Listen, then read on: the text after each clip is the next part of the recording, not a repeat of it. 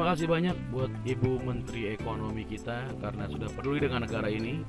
Uh, udah nyuruh kita belanja buat bantu jalan sistem ekonomi ya walaupun hasilnya banyak sekali orang egois di luar sana di pusat kota Jakarta berdesakan buat beli baju lebaran ngatas namain budaya pastinya dan coba buat siapa pun kalian kemarin belanja sampai desak-desakan di mall dan di pasar lu tuh goblok lu egois lu ngelakuin hal seenak lu aja lu.